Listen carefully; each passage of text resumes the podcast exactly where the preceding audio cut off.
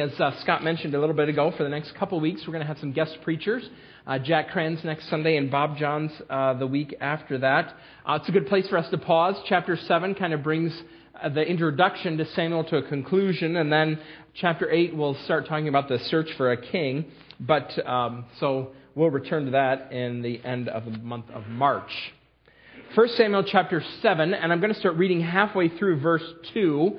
Uh, they told us in seminary that whoever was writing down the verses, the verse numbers, are not original to the text, but they used to joke with us that whoever was writing the chapters and numbers in the text was doing it on horseback, and he would occasionally hit a bounce and put a strange number in. And so um, we're going to start in the middle of verse 2, right under a passage. My Bible calls it Samuel subdues the Philistines. So well, let's read here. Follow along. Then all the people of Israel turned back to the Lord.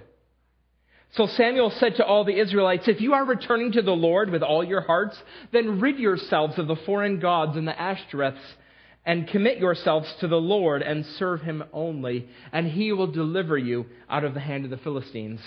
So the Israelites put away their Baals and Ashtoreths and served the Lord only. Then Samuel said, Assemble all Israel at Mizpah, and I will intercede with the Lord for you. When they had assembled at Mizpah, they drew water and poured it out before the Lord. On that day they fasted, and there they confessed, We have sinned against the Lord. Now Samuel was serving as leader of Israel at Mizpah. When the Philistines heard that Israel had assembled at Mizpah, the rulers of the Philistines came up to attack them. When the Israelites heard it, they were afraid because of the Philistines. They said to Samuel, Do not stop crying out to the Lord our God for us, that he may rescue us from the hand of the Philistines. Then Samuel took a suckling lamb and sacrificed it as a whole burnt offering to the Lord. He cried out to the Lord on Israel's behalf, and the Lord answered him. While Samuel was sacrificing the burnt offering, the Philistines drew near to engage Israel in battle. But that day the Lord thundered with loud thunder against the Philistines and threw them into such a panic that they were routed before the Israelites. The men of Israel rushed out of Mizpah and pursued the Philistines, slaughtering them along the way up to the point below Bethkar. Then Samuel took a stone and set it up between Mizpah and Shen. He named it Ebenezer, saying, Thus far the Lord has helped us. So the Philistines were subdued and they stopped invading Israel's territory. Throughout Samuel's lifetime, the hand of the Lord was against the Philistines. The towns from Ekron to Gath that the Philistines had captured from Israel were restored to Israel, and Israel delivered the neighboring territory from the hands of the Philistines.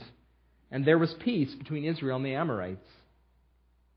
Samuel continued as Israel's leader all the days of his life. From year to year, he went on a circuit from Bethel to Gilgal to Mizpah judging Israel in all those places, but he always went back to Ramah, where his home was. And there he also held court for Israel, and he built an altar there to the Lord. I have observed a pattern in, that afflicts many people. I wonder it might sound familiar uh, to you this morning. It has to do with your expectations about the future. Uh, what you think will happen to you when the next stage in life comes um, what sort of things you will do and what sort of things you'll never do. Here's the pattern I've noticed. The pattern goes something like this. When I'm, and you fill in the blank with whatever stage you're going to get to, I will never have to, and hear it again, what do you fill in? Again. We say things like this. When I am retired, I will never set my alarm in the morning again. Or, when I get married, I'll never be lonely again. Or, when I get my own car, I'll never be stuck at home again. Or, when I'm an adult, I'll never have a bedtime again. When I have my own house, I will never eat green beans again. When I am the boss, I will never have to clean this bathroom again. You get the idea? Have you ever said anything like that before? Um, due to, uh, uh, uh, um, based on a serious statistical analysis that I did this week in my own imagination, I think these assertions are wrong about 85% of the time. Um, I, I actually I come to that statistic. I think listening to my children talk about their chores. When I have my own house, I'm never going to take out the garbage again. where do you think it's going to go? I'm not coming to your house to take out your garbage. Actually, I would laugh more about that when I hear things like that if I hadn't said the same thing. Uh, we're often wrong. There are a few, though, nevers in the Bible, and since it's God's Word, none of them are ever, ever wrong. I wrote Revelation 21:4 in your notes, but I want to paraphrase it. In the age to come, I will never weep again. I will never die. I will never mourn. I will never be in pain again in the age to come. That is a very precious promise. But you know what it implies, don't you? It implies that uh, until then, life in this broken world is filled with weeping and death and grieving and pain. Weeping, death, grieving, pain here, and then, then, never again. 1 Samuel 7 that we just read actually reminds me of another reality that is before us all the time here and that we must not try to avoid. Uh, uh that is for this life alone, that reality is uh, repentance. In fact, uh, you could summarize the main message of 1 Samuel 7 this way Following God faithfully means living a life of persistent repentance. That's what it means to follow God faithfully, to live this life of persistent repentance. It, to be a Christian, in addition to what the Bible calls you to do, to love your enemies, to serve one another, to pray without ceasing, to worship, to give, to disciple, in addition to all those things, it adds this command repent.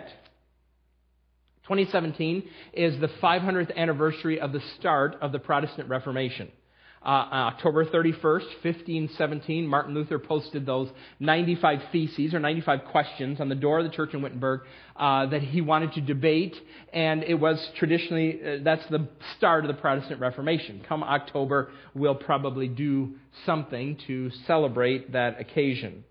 Now, most of the 95 Theses, if you were to read them, most of them have to do with nitpicky minutiae of medieval Roman Catholic theology. Many of them do. But the first one reads this uh, When our Lord and Master Jesus Christ said, Repent, he intended that the entire life of believers should be repentance. Now, this morning, what I want to do is I want to first show you that repentance is the subject of this passage. Give me a few minutes to do that. And then I want to unfold from this story uh, what repentance looks like. So, first, to prove that repentance is the subject of this chapter, we need to return to the overall story. Remember that in the Bible, narrative passages of Scripture make their point over chapters, and uh, uh, epistles make their point in paragraphs. So we need to constantly be thinking long, broad when we think about stories like this in the Bible. Uh, the context for this, what's happening in chapter 7, actually begins in chapter 4. So we're going to think about all three of those chapters for a moment 4, 5, 6, and 7. Oh, four of those chapters for just a moment. And uh, remember, they're sometimes called the ark narrative. Because the main character in these chapters, by and large, is the Ark of the Covenant. The people are all mentioned in generic terms. It's the people or the leaders, or uh, uh, and, and the Ark of the Covenant is actually this this box. It symbolizes God's presence. Is actually the main character. And what happens in chapter uh, 7 here is actually the reversal of what had happened before in chapter 4. In chapter 4, the Israelites were dealt a crushing blow by the Philistines. The ark was captured. Here in chapter 7, 7 though, the Philistines are defeated and Israel recaptures some of its territory. So you have this difference. You have defeat in chapter 4 and victory in chapter 7 what happens here actually might remind you of how Hannah prayed back in chapter 2. So flip with me over just quick here to chapter 2. Look at verse 8, uh, what Hannah prayed. We're going to look at Hannah's prayer, I think, quite a bit as we're going through Samuel because it's, it's so important here to the unfolding of the story. But Hebrew, uh, 1 Samuel 2 8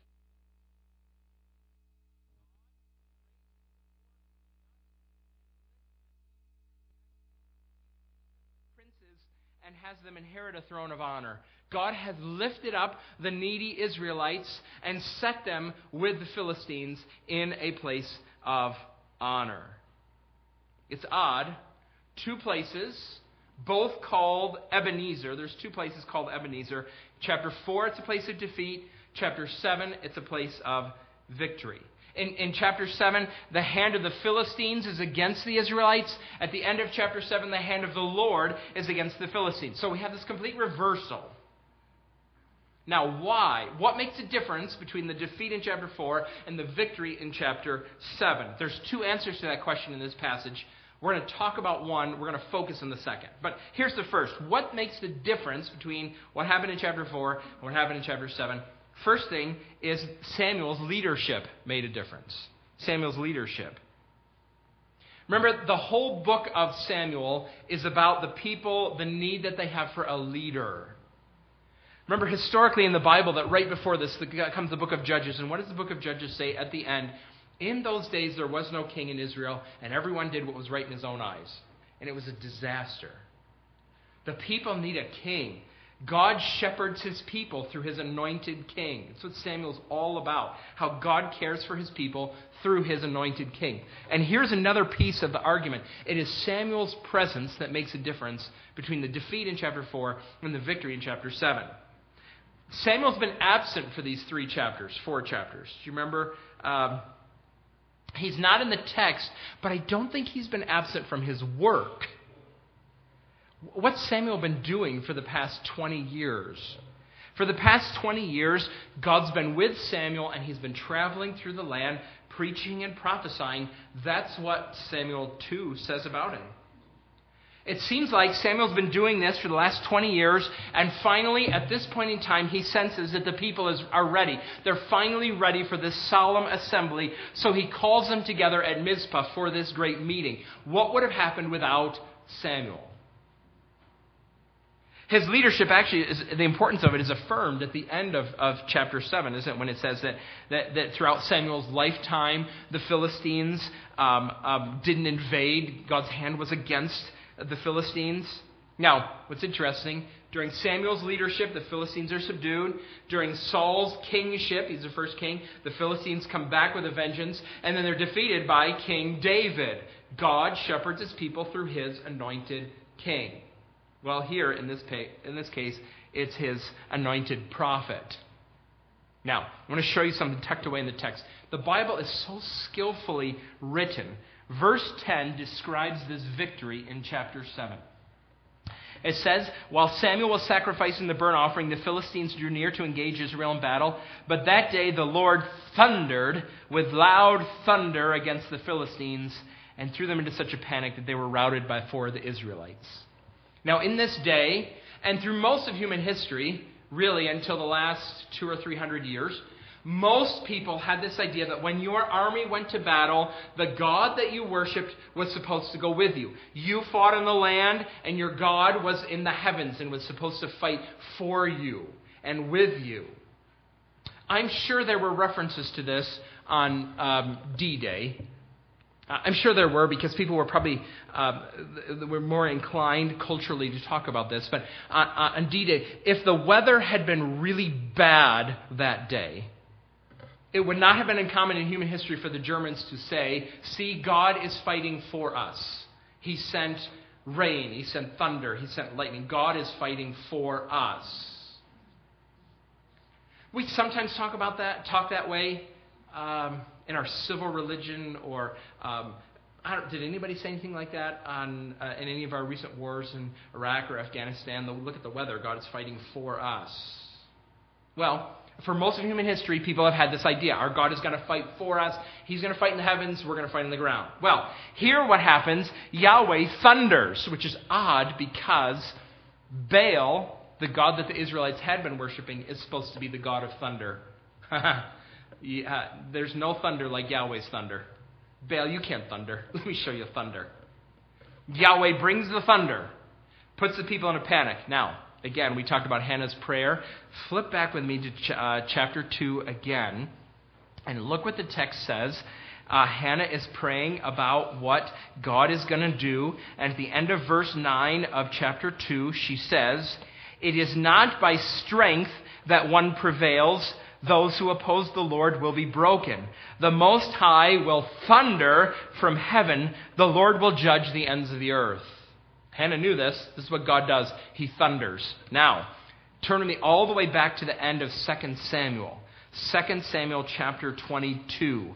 Um, maybe 23. Let's see. 22. 2 Samuel 22. So, the book of Samuel begins with Hannah's prayer. It ends with David's psalm. And look what he says when he's talking about what, how God has delivered him. He's grateful for God's deliverance. And look at verse 14, what he says. The Lord thundered from heaven. The voice of the Most High resounded when he defended David. So Hannah says at the beginning, God is going to thunder in defense of his king.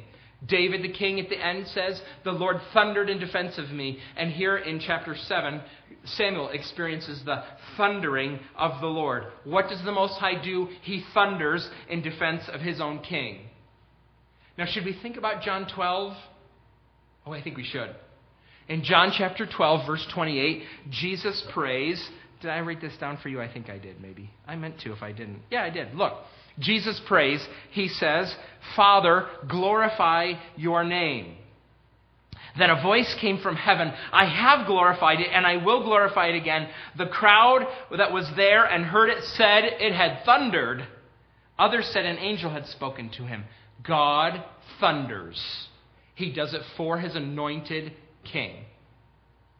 Now, can I pause here just for a minute here, uh, just for a brief second? Samuel tells us God shepherds his people through his anointed king. And as the Bible unfolds, we, turn, we learn that the Lord Jesus is his ultimate anointed king. And can I suggest to you that one of the ways that you know that you're following him is that you are a repentant person? That this characterizes your life. This is how he leads his people. He leads them into repentance. Here's one of the signs that you are submitting to him, that your relationship with him is real, that extends just beyond what you say with your lips, the presence in your life of repentance. Now, remember where we are and where we're going here. We notice this difference between chapter 4 and chapter 7 in Samuel. There's a difference between the two. What makes the difference? One, I said, is Samuel's leadership. Second, what else makes the difference here? Uh, this is, should not be a surprise to you. In fact, if you don't know what uh, to write down here, um, start paying attention. Okay, so um, the second element here is repentance. Repentance. Repentance. It's how the whole story begins, isn't it? Then all the people of Israel turned back to the Lord. That's what chapter 2 says.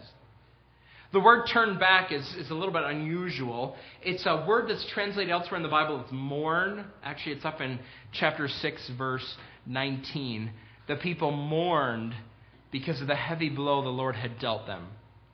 This turning here is. Um, it's a little bit the feeling that you get, the feeling of sorrow that you have when you miss someone who's not there. This is a little bit of grief there is somebody who is supposed to be in my life and they're not here and I miss them and it hurts. And the Israelites here are experiencing this, this, this absence of God and it is painful to them. They're mourning His absence. They're turning to Him. This is how they move from being fruitless people to, to uh, faithful people. Now, Moses had predicted that this would happen to them.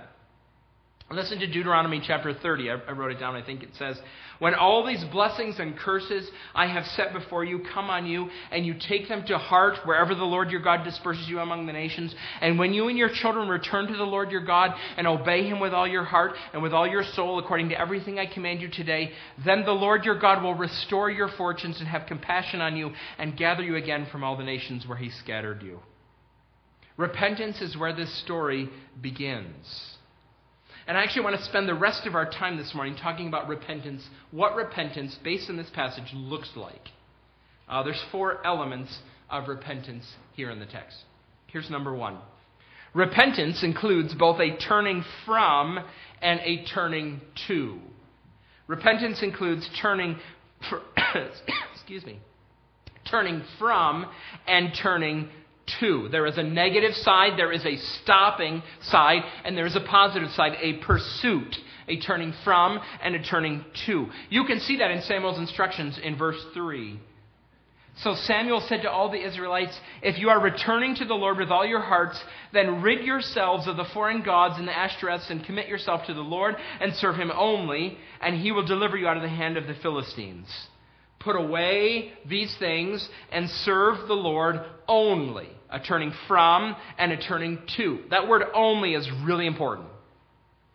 Because the great temptation that the Israelites faced is to put together for themselves in this polytheistic, multi god uh, uh, area, put together for themselves a collection of gods that would best serve them and best protect them and help them. It's actually what happens.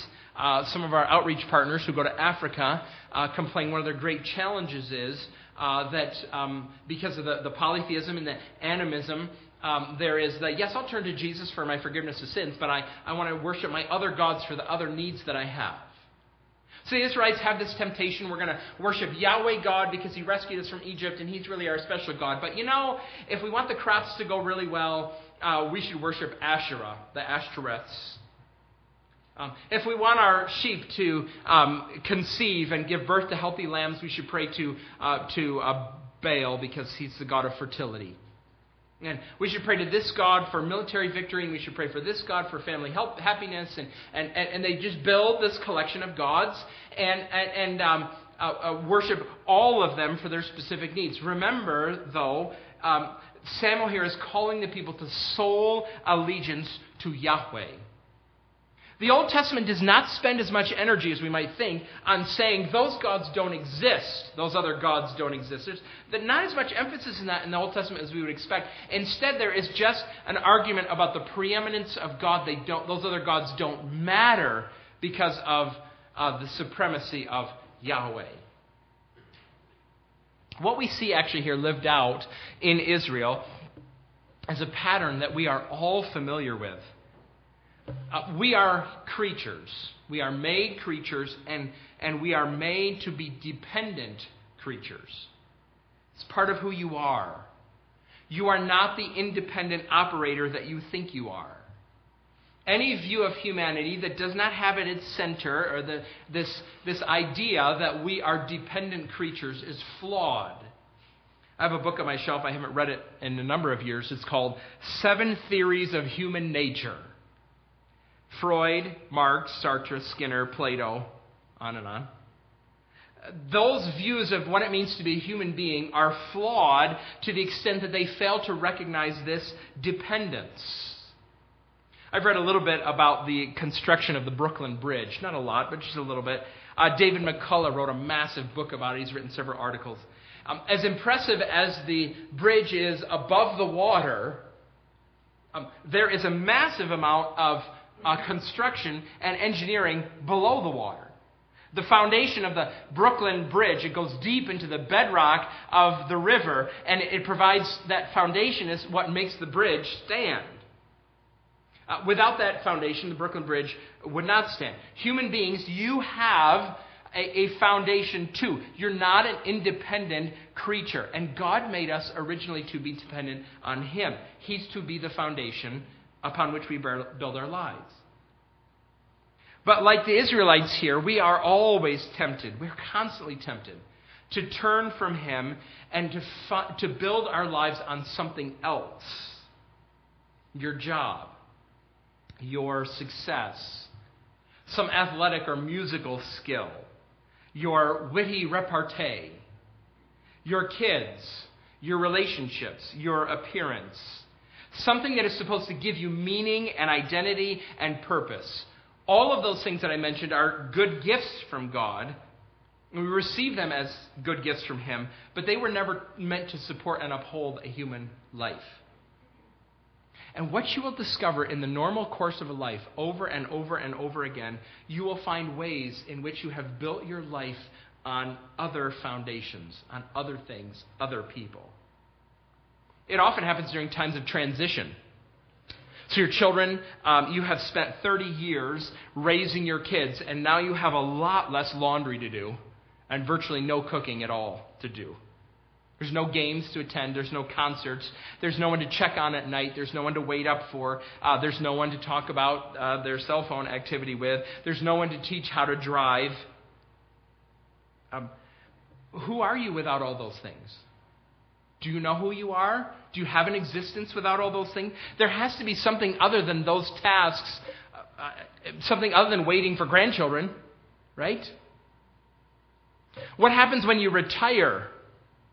50, uh, 45 years, you've had somewhere to be every day, some defined task, some way to measure your worth of what you accomplish, and now you're done and you have nothing to do and no one to report to. What do you do? Uh, next two weeks, I'm not going to be uh, preaching. So I will spend my time those weeks uh, catching up on some administrative work that I need to do and, and doing some visiting and things that, that I, I um, need to do and will look forward to doing. Um, I will discover, because this happens to me during these periods of time, next Thursday, mm, two weeks, a week from Thursday, uh, I'll sit down and I, I'll, I'll just notice a certain degree of restlessness in myself. That, um, you know, the pressure to study and write a sermon is good for my soul. What's bad for my soul is that sometimes when that pressure isn't there, I sense myself growing a little bit dull. And that kind of makes me afraid a little bit. What am I going to do when I retire? That's a long time in the future. I mean, a long time in the future. I know that. But I, I think about that. What, what uh, should, it should not be my preaching that, that, that uh, fertilizes my spiritual life. Shouldn't it be my spiritual life that fertilizes my preaching? Like that's a problem. But what am I going to do when I don't when I don't have that to do anymore? Who who am I going to be? Hmm. You might learn about what you're depending upon when you suffer. Um, when you lose what you think makes your life matter when you lose your health or your income or your beauty. C.S. Lewis wrote about this in his book, Mere Christianity. He said, um, How do you figure out if there's rats in your basement? How do you find that out? Here's how you don't find that out. You don't find out if there's rats in your basement by going to the top of your basement stairs and saying, I'm going to go look for rats in the basement! And rattling the door and pulling it open as slowly as you can, and reaching and flipping the light, click, and stomping down the stairs and saying, Look, there's no rats in my basement. That's not how you find rats in your basement. How do you find rats in the basement? You go up to the door as quietly as you can. You jerk it open, you flash on the lights, and you jump downstairs. Then you'll maybe see rats in the basement. So it is with the things that we build our lives on. Suffering in your soul, uh, when it comes suddenly to you, viciously, it leaves you no time to prepare. Some, what you're depending on is revealed. C.S. Lewis, he said this Surely what a man does when he has taken off his guard is the best evidence for what sort of man he is. Surely what pops out before the man has time to put on a disguise is the truth, isn't it? Suffering reveals what's underneath. Faithful Christian living means uncovering in your life these dangerous dependencies. Ways in which you have turned God's good gifts into gods themselves, or ways in which you have perverted or twisted uh, one of God's good gifts. We uncover them, we turn from them to sole allegiance to God, and it happens all the way through life. If you think about repentance in terms like this, which one of those do you think is, is more difficult? Is it turning from, is turning from harder, or is turning to harder? Which one is more difficult? Uh, turning from, uh, on the one hand, you have to set aside in your life ruthlessly behaviors or patterns that have brought you joy. That's a ruthless task. Jesus said, pluck out your eye and chop off your hand in that process.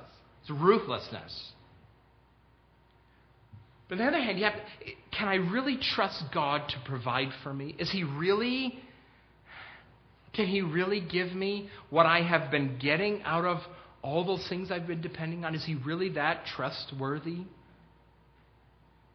Remember, we sang it a few minutes ago. Jesus paid it all. I hear the Savior say, Thy strength indeed is small. Child of weakness, watch and pray. Find in me, find in me thine all in all. So repentance involves turning from and turning to.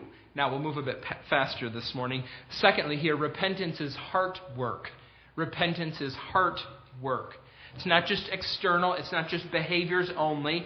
Verse 3, Samuel says, Samuel said to all the Israelites, If you are returning to the Lord with all your hearts, um, then rid yourself of the Ashtoreth. Your heart. Verse 6, there's this strange rite, ritual with the water. They pour it out when they get together at Mizpah.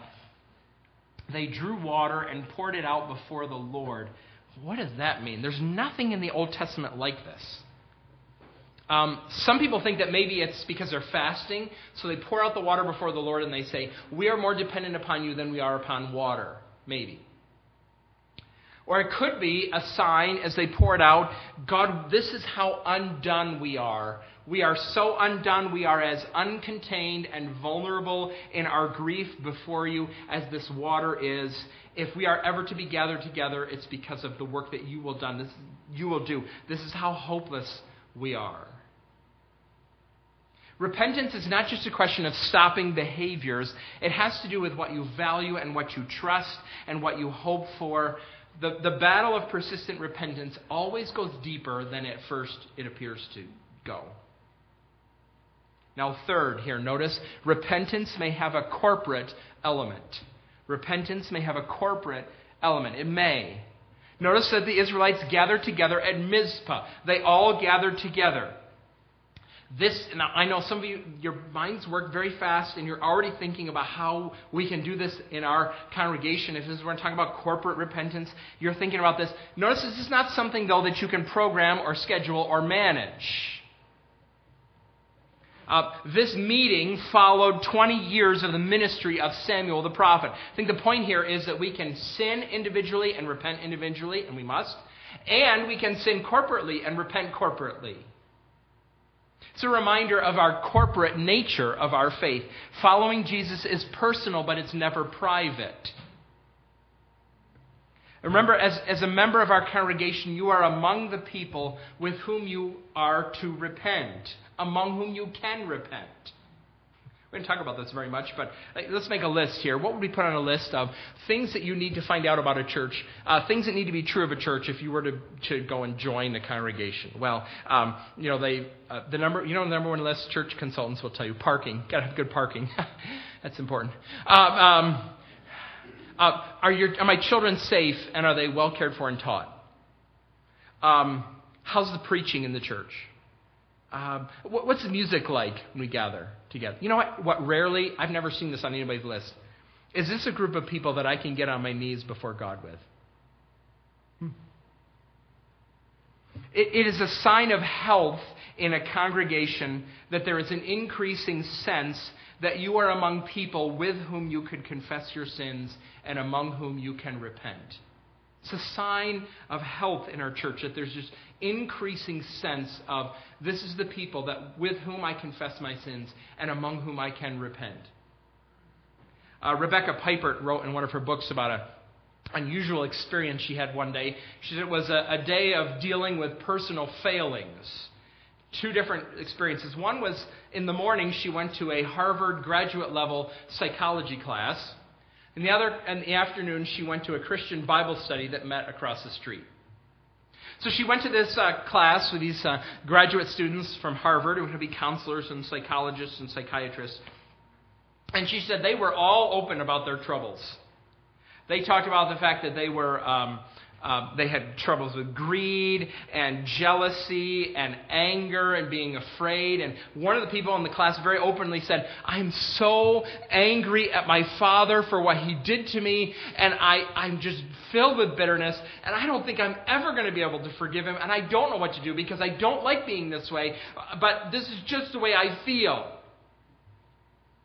The, uh, in the afternoon, she went to a Christian Bible study, and, and all of them, the students there, sat with their Bibles open, and they talked about God's answers and God's promises, but no one actually ever talked about having any problems themselves.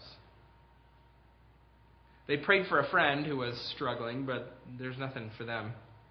Uh, Pippert wrote this The first group, the psychology class, seemed to have all of the problems and none of the answers. And the second group, the Bible study, had all of the answers and no problems. Is that true in our church? Do we have all the answers because we read the Bible and we love the Bible, but none of us have any problems, at least not that we're going to talk about while we're here? We're not trying to create corporate repentance here. That's not the goal. But what if the Spirit of God so moves among us? Would this be foreign to us, so foreign to us that we wouldn't know how to respond? Is confession and repentance so strange to your accountability group or growth group that you wouldn't know how to repent corporately? Now, repentance may have a corporate element. Here's number four. Number four, final thing we can learn about repentance here. Repentance does not guarantee freedom from hardship. Repentance does not guarantee freedom from hardship. The Israelites gathered to repent at Mizpah, and the Philistines came. Uh, in fact, uh, they may have come because the Israelites were gathering at Mizpah. Back in the book of Judges, the Israelites had gathered at Mizpah and the Philist- uh, for war, and maybe the Philistines see them gathering again and think, oh, they're arming, we got to go get them. So the Philistines come and, and are going to attack them. But this attack is no reason for the people to stop. In fact, they plead with Samuel, please keep praying for us, pray for us, because um, we're not going to stop turning from God, but we we want his protection and help right now. And Samuel offers a sacrifice. Verse 9 says, a suckling lamb. There's a lot of nursing in these first few chapters of Samuel. Did you notice that? The Bible's so put together so wonderfully. So uh, Hannah's nursing in the first few chapters, and then those nursing cows we talked about from chapter 6, and then there's this suckling lamb here. We're going to get to the beheading giants and the spears and all that stuff later, but there's a lot of nursing in these first few chapters. Um, echoes meant to show us how the Bible, this is one book with a cohesive message. Uh, uh, well, he offers the sacrifice. God delivers them. They set up a stone. They call the stone Ebenezer, Ebenezer, um, stone of help. Thus far, the Lord has helped us. We used to sing, right? Here I raise my Ebenezer. We don't sing that anymore. Now we sing, Hitherto thy love has blessed me, thou hast brought me to this place. It kind of means the same. You don't have to explain what Ebenezer means every time we sing, Come, thou fount of every blessing. God delivers the nation. So, wonderful. Don't take 1 Samuel 7 in that sense, though, as a promise for your life, because repentant people still get cancer. And repentant people still go bankrupt. And repentant people still lose their jobs. And repentant people still have prodigal children. Here in this story, there's repentance, hardship, deliverance. That may not be your story. Repentance, hardship, then hardship. Except, repentant people experience that devastation differently with the Lord to help them. I often think of 2 Corinthians 4 uh, 7 through 9. Look what it says. It says, We have this treasure in jars of clay to show that this all surpassing power is from God and not from us. And here's Paul's experience We are hard pressed on every side, but not crushed. Perplexed, but not in despair. Persecuted, but not abandoned. Struck down, but not destroyed. This is how repentant people suffer. They may be hard pressed and perplexed and persecuted and struck down, but they're not crushed in despair, abandoned, or destroyed. Why? Because of the promise of God's presence. In a moment, we're going to turn and we're going to take the Lord's Supper. This is is it not a reminder of that great event in the Bible, in all of human history, that announces that God is for us and with us? Uh, Samuel put up a stone monument, and it was there to remind the people, thus far, God has helped us. And in the New Testament, the Lord Jesus instituted this for us the eating of bread and the drinking of the cup that is a reminder of God's anointed King, the Lord Jesus. We come together this morning to remember how He has shepherded us. What does he do? He leads us to repent for sins for which he himself has already paid on the cross as our substitute. Who can speak adequately of the sufficiency of God's anointed King, the Lord Jesus? As a prophet, he confronts us. As our atonement, he covers us. As a warrior, he delivers us. This is why we repent. What drives us to repent? Because of the one that we turn to. Let's pray, shall we?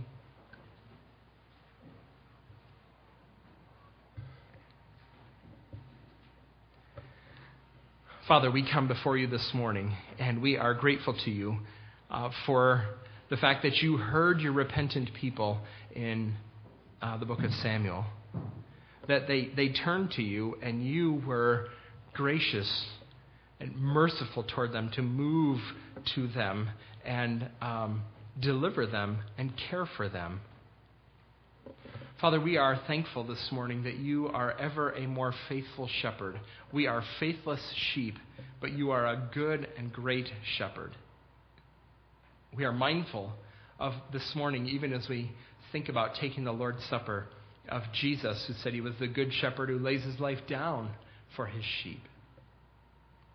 Father, we thank you that at your throne of grace we find a hearty and warm welcome as we come.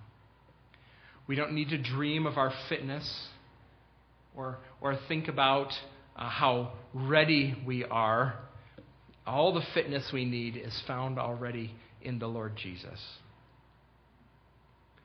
We, we thank you for your um, welcome, your uh, glad anticipation of our turning to you.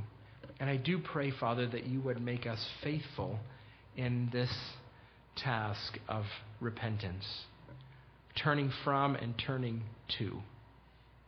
Do that work in us according to your kindness. We ask these things in Jesus' name. Amen.